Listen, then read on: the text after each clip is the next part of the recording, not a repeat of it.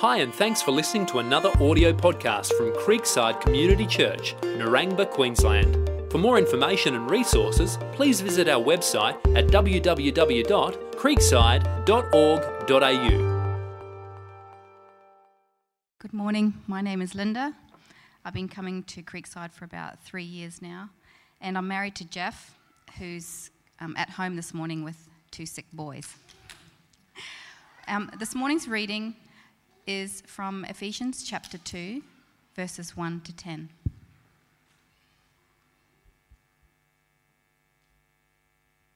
The title is Made Alive in Christ. As for you, you were dead in your transgressions and sins, in which you used to live when you followed the ways of the world and of the ruler of the kingdom of the air, the Spirit, who is now at work in those who are disobedient. All of us also lived among them at one time, gratifying the cravings of our flesh and following its desires and thoughts. Like the rest, we were by nature deserving of wrath. But because of his great love for us, God, who is rich in mercy, made us alive with Christ even when we were dead in transgressions. It is by grace you have been saved. And God raised us up with Christ and seated us with him in the heavenly realms in Christ Jesus, in order that in the coming ages he might show the incomparable riches of his grace expressed in his kindness to us in Christ Jesus. For it is by grace you have been saved through faith, and this is not from yourselves. It is the gift of God, not by works, so that no one can boast. For we are God's handiwork, created in Christ Jesus to do good works, which God prepared in advance for us to do.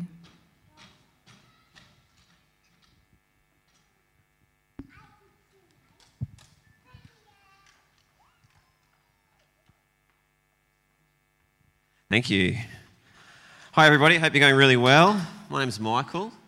Um, I'm a, used to be a teacher at Mueller College a few years ago, um, but for the last couple of years, I've been leading the Teaching and Learning Department at Independent Schools Queensland.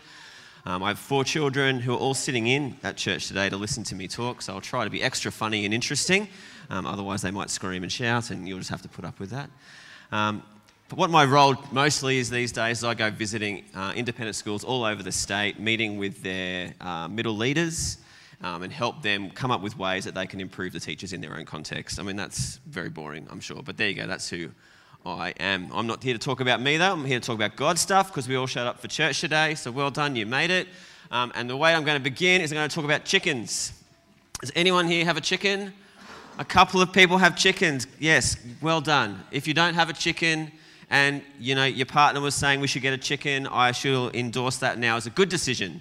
Getting chickens is fun. We have two brown ones here. I tried to convince my kids um, to call them satay and butter, but they didn't think it was appropriate to call them things that we eat. So we, instead, they've landed on Fifi and Eggy. Um, and the one on the, the left there um, that's kind of looking at us very angry, that's the top of the pecking order chicken. Uh, she's the boss, she runs the show. She's the biggest. She looks quite nice and has got a good comb and all those things. And, and she is really, you know, owning it. But quite recently, we decided we liked chickens so much it was time to buy a third chicken. So we had two brown ones. We thought, let's get a third one. And we'll get a nice one because we got the two boring brown ones. Let's get a really nice one. And so we got the nice one on the right.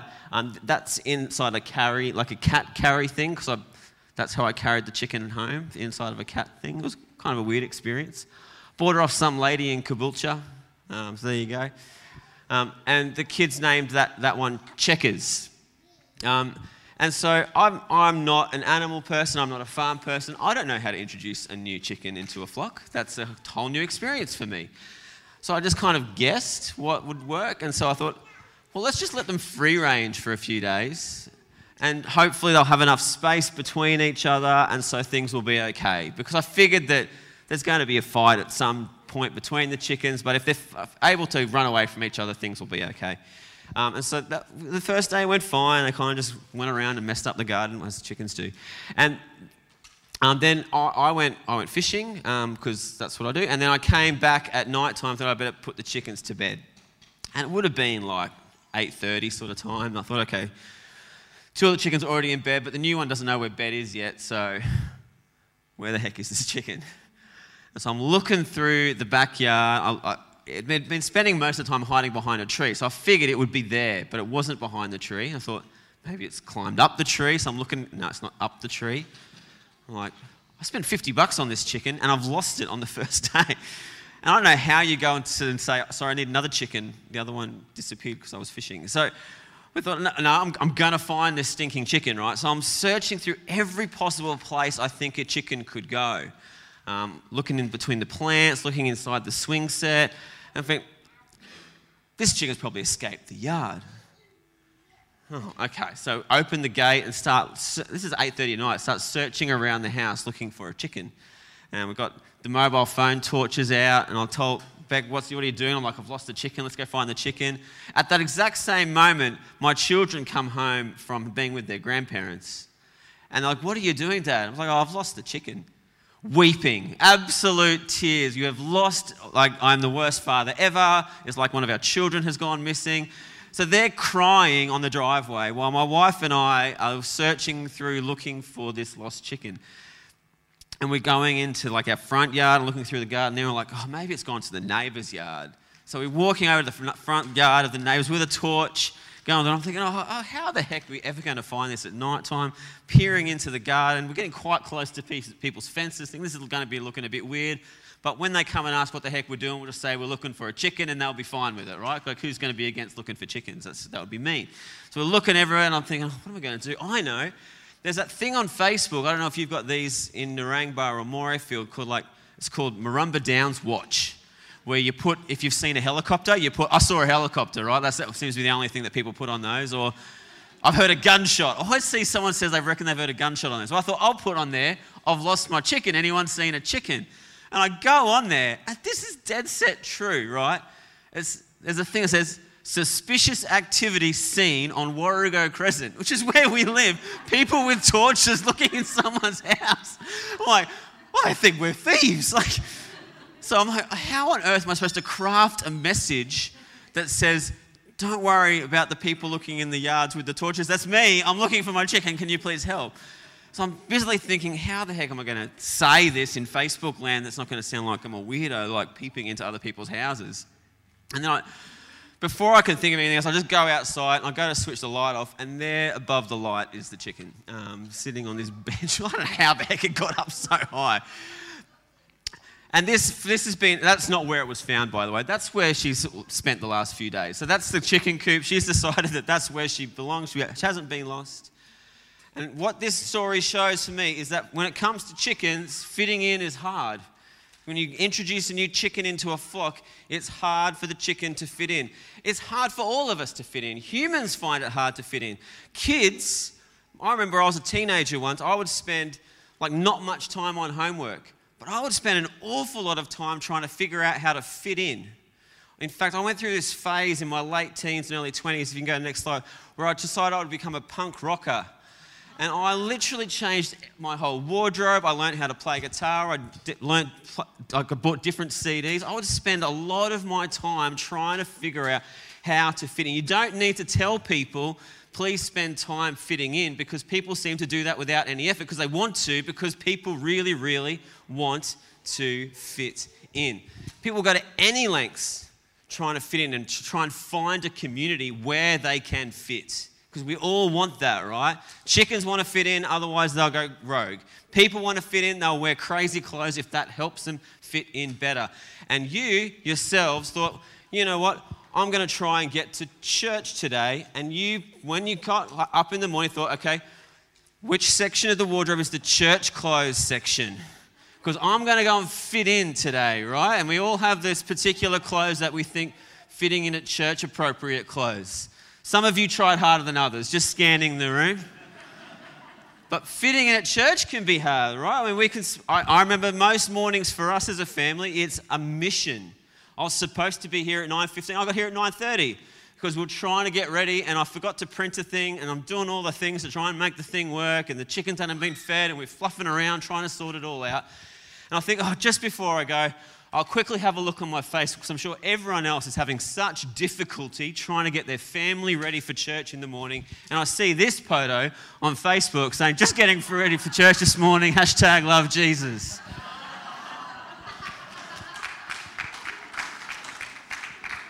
Oh, like, I mean, come off it. What the heck? Well, this, yeah, right. Yeah, thank you very much. Today, we've been going through this, I see the signs, rhythms of renewal. We're going through a series up to part three about being with his people. This is his people. We're going to talk about fitting in with his people. We just read a, pa- oh, I didn't. Linda just read us a passage uh, talking about how we're all sinners who fell short, but God saved us by his grace. You can see the verse up there. Next slide for me. All of us, like it's talking about all Christians here, all have these unifying things, right? We should be able to fit in real easy because all of this is common to all of us, right? But then the next section straight after that, that starts with the word therefore, and then it goes on, and we're going to talk about this chunk today about why it is or what's going on with not fitting in at church. Why is it that people seem to have to put in so much effort to fit in at church? What is the go with that?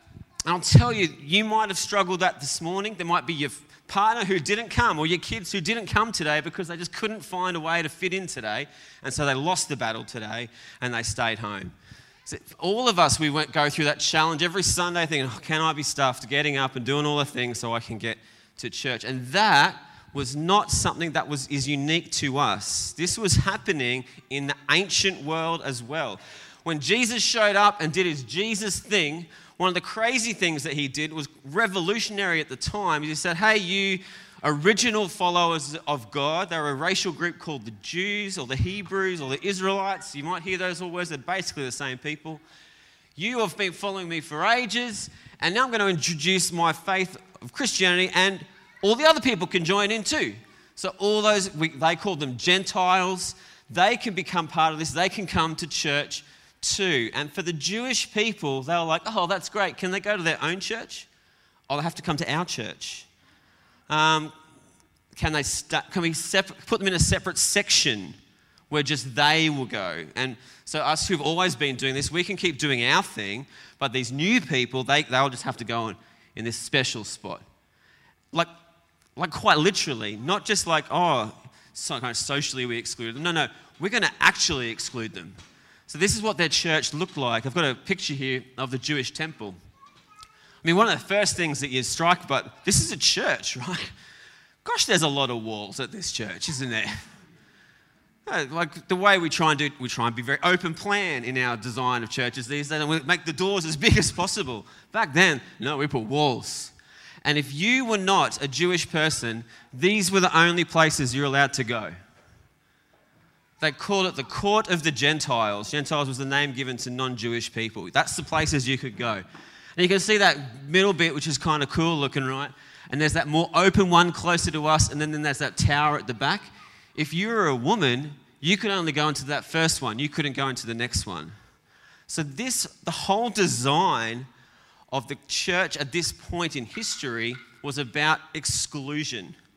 You could, if you were not Jewish, you could only go this far, if you were not a male, you could only go this far. And we're just going to put walls around everything so no one's confused. We're going to literally put walls in the church and say where people can go. We're going to make it really hard for people to fit in. In fact, we're going to make it really obvious when you don't by forcing you to go to a certain area. This is what was going on at the time. And then Jesus says everyone can come to church now. And was like, can they go to their own church? No. But what if they look different?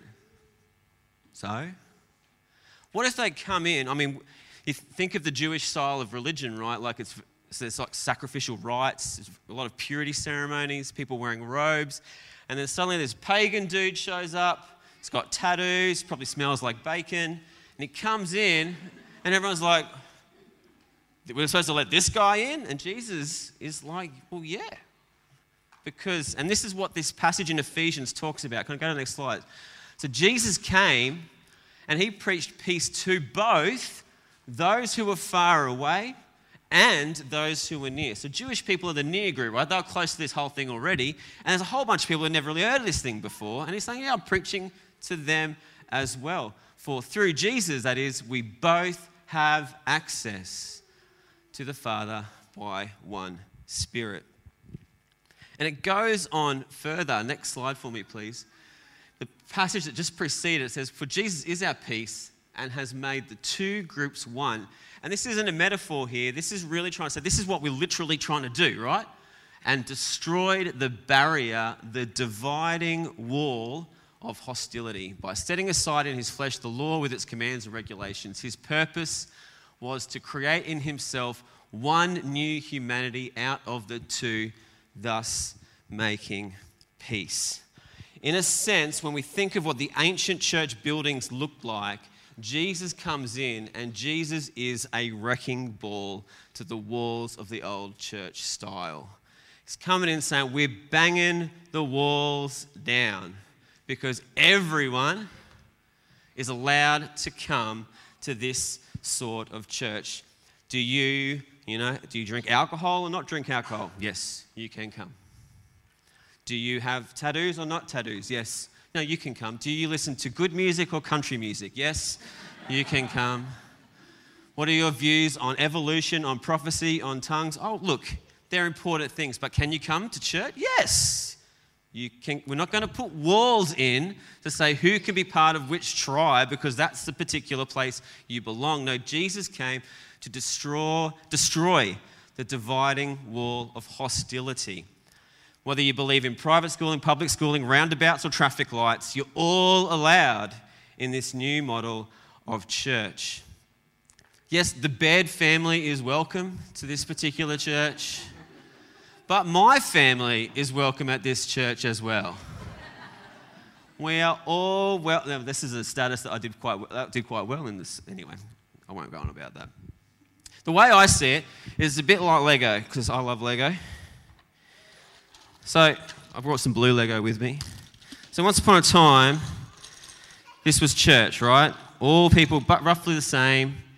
And then they went, okay, look, apparently some other people are interested in it, this whole church thing. So we'll just build a wall and we'll put that there. And then the other people who are a bit interested in it, who are all sorts of different colors and shapes and weird things, they can go in this area. This is the, and then we're all we're all in it together. And Jesus like, uh, no, I'm in the wall wrecking business, so we're going to remove this. And the Jew's are like, okay, sorted. And God's like, no, um, you need to do this as well. And kind of mix together, right? Because that's what it means to be a community. We're in the becoming one idea and finished, right? And that's how you play with Lego. No, that's not how you play with Lego, is it? You don't just put the pieces and leave them there as though that's going to sort itself out. Because, I mean, the Bible has a lot of metaphors it uses for the church. Sometimes you're called sheep. It's kind of a bit insulting, but yes, we're sometimes called sheep. Sometimes we're called the bride of Christ. Sometimes we're called the sons of God. Sometimes we're called branches. Sometimes we're called body. Uh, today, we are being called rocks. And I kind of like that one because the rock is quite a tough, big dude, and I get quite insecure, but I'm a rock now as well. So you are rocks today. And what Jesus is saying to you the, through Paul's letter to the church in Ephesus, he's saying, Can we go to the next verse for me here, please? Consequently, you are no longer foreigners and strangers, but fellow citizens with God's people and also members of his household, built on the foundation of the apostles and prophets, with Christ Jesus himself as the chief cornerstone. In him, the whole building is joined together and rises to become a holy temple, and in him, you are being built together. So, the vision here of a church is not just one where everyone's allowed to come but one where people are being built together. Now, Lego is really nice because it already comes pre-formed. So the shapes are the right shapes, and you just got to put the right shapes together and you get a thing at the end of it. That's not how the people at Ephesus, when they heard this, would have thought. They wouldn't have think through Lego. Okay, this is quite a long time ago. Lego hadn't been invented yet. Travesty. What did they do with their time? I don't know. Instead, when they were thinking of being built together, they were thinking of physical rocks. And the best and beautifulest buildings of the ancient world were made out of rocks. They, you could get mud bricks as well, but this isn't the sort of thing we're talking about when we're thinking temples. The beautiful buildings of the ancient world were built out of rocks, and rocks need to be broken apart. Rocks need to be chiseled and sanded and cracked and broken in order that they can one day fit together. I've got a couple of friends, right, who kind of just abandoned friends. I don't know if you've ever had any friends like this who just decided, I'm going to do life on my own for a bit. And when they came back and thought, oh, we've tried the alone thing for a few years and it turns out it's lonely, uh, so we're going to try and do friendship again, they had become some of the most opinionated people I'd ever met in my life. They knew the answers to everything and they were right about everything. And in some strange way, they had lost the ability to actually commune with other people. I don't know if you know anyone in your life, maybe you're like this. You think you got all the answers, right? Because there's something about hanging out with other people that you start to knock off your sharp bits, where those kind of whacked out views that you start getting when you're in your, alone in your bedroom at night time and your head starts spinning to crazy places, and then you go and tell someone in the morning, go, no, that's crazy. You're like, oh yeah, that is crazy. Oh, thank you for that. And that bit kind of gets knocked off, right? And over time, you get broken and moved and changed so that you can, in fact, be built together. So, the process of being built together is one where we need to be changed.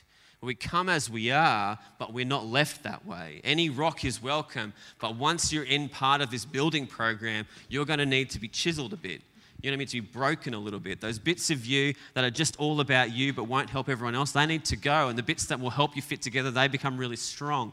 And the very skilled craftspeople were in the process of how to take a big block and turn it into something that perfectly fit together. And when this guy says, built together, the people at the time would have been looking at the buildings around them and going, oh, like that one. Like I've got a picture of a church, uh, an archway, sorry, in Ephesus. This dates to 40 AD, so this is when this letter would have been written, right? Look, I mean, just take a moment to look at the craftsmanship here. These are all blocks, there's no mortar there. And how many of those blocks are different sizes and shapes, right? Like, there's not a lot of uniformity going on here. The craftspeople go, okay, we've got to make it fit together, but not every block has to be the same. In fact, an archway only works if the blocks are different. You can't build an archway if you use the same block for all of them. And this is what Paul is trying to make us think of that as a church comes together, we all need to be different. We all need to be broken in little ways to kind of get those edges sharpened off and those bits sanded down so that we can fit together and in so doing become something beautiful.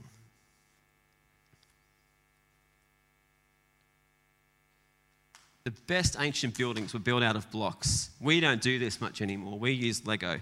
And so for us, if you're looking for an illustration of what we can become, we can become Lego Voltron. If you were a fan of cartoons in the 80s, you will be frothing right now. I showed this to an, uh, an old pastor mate a while ago, and he said that's the ugliest thing I've ever seen and the best illustration of the church I've ever seen as well. that's what he said. Literally, it's like, because that's what we are. We're like this weird bunch of people that somehow get shoved together and become something greater than any one of us could ever be on our own. That's the vision for what a church is supposed to be. No walls. No, we're breaking down the walls. We're in it together. We're not just fluffing around together, we're being built together. And then the verse it doubles down because it doesn't go just so far just to say we're going to be built together. It has this other thing it says at the end of that passage. So, being built together to become a dwelling in which God lives by his Spirit. I don't know how you're going with your life. I don't know if you're feeling dry or lonely. I don't know if you're feeling like God's just not coming through for you or He's not speaking particularly loudly. I don't know if you're finding it hard to do the Christian thing in all the elements of your life at the moment. It feels like just this compartmentalized thing you do sometimes, but the rest of the time you're doing something else. If you are feeling like God is not really alive in your life right now, you probably need to go where God lives. And where does God live? where Christians are being joined together.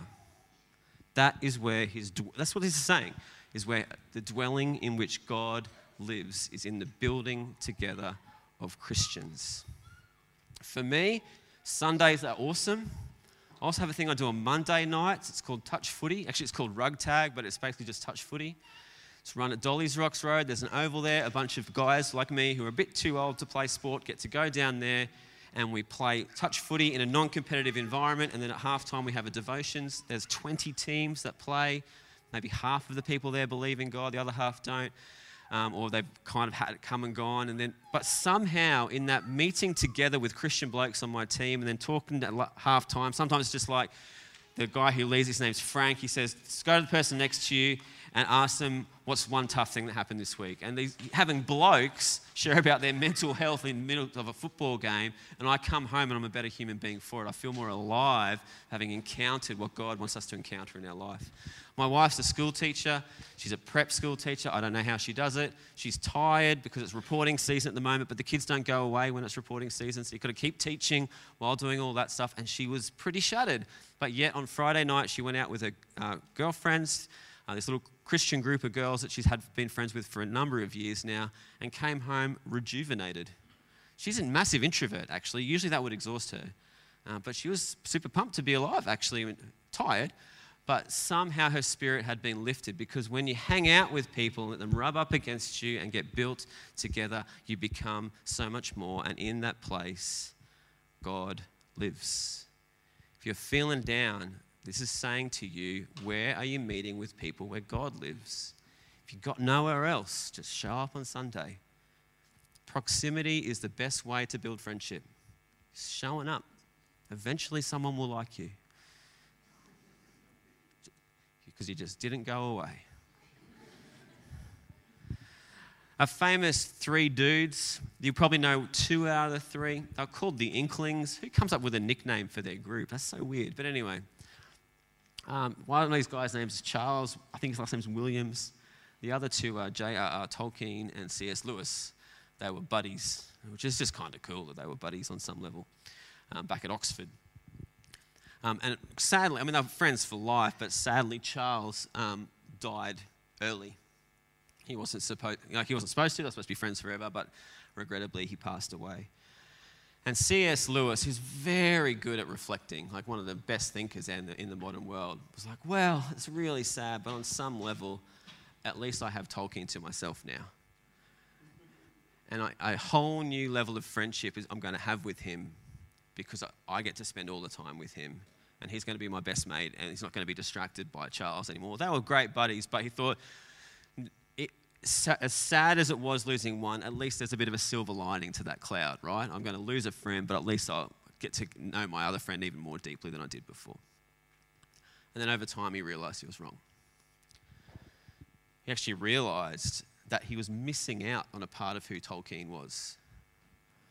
And he reflected, he said that there's, it's like there's a part of Tolkien that only Charles could bring out of him. And in losing Charles, I have now lost a part of my friend. Imagine I see my wife as she hangs out with different groups of people, and I see a different Beck. And if she lost those friends, I would lose that Rebecca. It's a great quote here. If you can go to the next slide for me, Chris. In each of my friends, there is something that only some other friend can fully bring out. If you want to become the fullest of who you can be, you need people around you to bring out each element of you. That is the same with God. To fully understand God, you can't do it on your own. You will get a good slice of the cake, maybe a, a really thick man slice, you know, of New York cheesecake. You get that big chunk. You don't get the whole cake if you're only doing God on your own. There are elements of who God is that can only be seen when you see other people responding to God. If it's just you and God, you can get a bit of God, but you don't see the whole cake. If you read the passages in the Bible where the angels are worshiping God, often they're saying it to each other. It's a bit weird, isn't it? Holy, oh, hey, angel, holy, holy is God, right? The interpretation I've heard of this, I thought was quite clever, is it's because they're illustrating that in the sharing with each other of how great God is, they're both appreciating God ever more. And so if you are only going one directional, my faith is my own, and the only way I express is it through Bible reading and prayer direct to God, and there's no other people in my life for expression of that, you are missing out on hearing their expression of who God is, and then they're doing missing out on the full picture of who God in fact is. So why should we bother? I mean, it's, there's a verse in the Bible, I think it's Hebrews 10 something. It says, Don't give up meeting together. And it's in there because people give up meeting together, right? We don't say that verse unless it must be a thing that happens because it's not fun all the time. Having it broken and torn and split to try and fit together, it's sometimes like, oh, I was, that person I was with was really annoying. Yes, you are becoming better because of it. You are understanding God better because of it. In that meeting, God lives there. Don't give up meeting together because you can too become Lego Voltron, right? You can too can become bigger and better than what you ever could be on your own. So as I wrap up, I've got four little thoughts for you just to consider. One, be on the lookout for exclusion. God wants no barriers between believers. In your church, whatever element of the church that you're involved in, whether it be in a small group, in a youth group, on a Sunday, if you can th- see things where it's kind of like we've built a wall, be aware of that. Notice that. Simple things like having a mother's room that works is one of the most inclusive things that a church can do, right? Because that's the first thing a new mother looks for when they go to a church, right? And you might think it's extravagant to spend on that, but it's actually really, really inclusive. This is a thing you need to do. Having ramps so my son in a wheelchair can come, like you've got that, that is a massively beneficial thing that probably only benefited one or two people in the whole building today. But God is in the wall breaking business, and whatever is needed to be done to remove exclusion, we should be doing. Two, be wary of doing life alone or only with people like you. So sometimes we think we're being really good because we're hanging out with people all the time, but maybe just spend a moment every now and again and do a bit of a check of who your friendship circle is. And if they're all into the same things as you and kind of look like you, you're not really into them, you're just into you. And you've found people who reflect you back at you. It's not a bad idea. Just can be aware of who it is that you do life with and make sure that it's not just you that you're in love with. Three, keep showing up. Proximity brings connection, and that's where God lives. I know it's sometimes going to be hard, but don't give up. It will be worth it. And last, don't settle for a slice of God. Because when we experience God together, we can have the whole cake. You with me? Yeah. Awesome. Let's pray.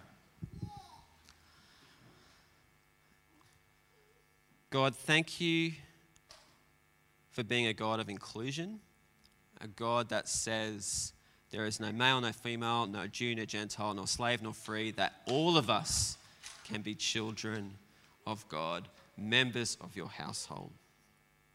Thank you for accepting me. With all of my failures, God, thank you for saying I can be part of something that's not just me, that's bigger. God, I pray as we reflect on ourselves as a church, God, may we find a way to build us together, intentionally create ways that people can be included. If people that believe that God is real and that Jesus died for their sins and that they, their sins have been paid for, God, may we include them. Regardless of what they look like, regardless of what their job is, regardless of their income status or their views on all sorts of interesting things, that is the same. God, let us be together. And God, on a personal level, challenge us to allow ourselves to be broken so that we can fit better together. Let us meet with people and be rubbed the wrong way occasionally, but let us have those sharp bits chopped off and the cracks put in so that we can become something stronger than we could ever be by ourselves. And God, lastly, thank you for being the ultimate rock that was cracked and broken so that we could be in community. Thank you for the sacrifice of Jesus that makes this possible. May we live in it today. Amen. Amen. Amen.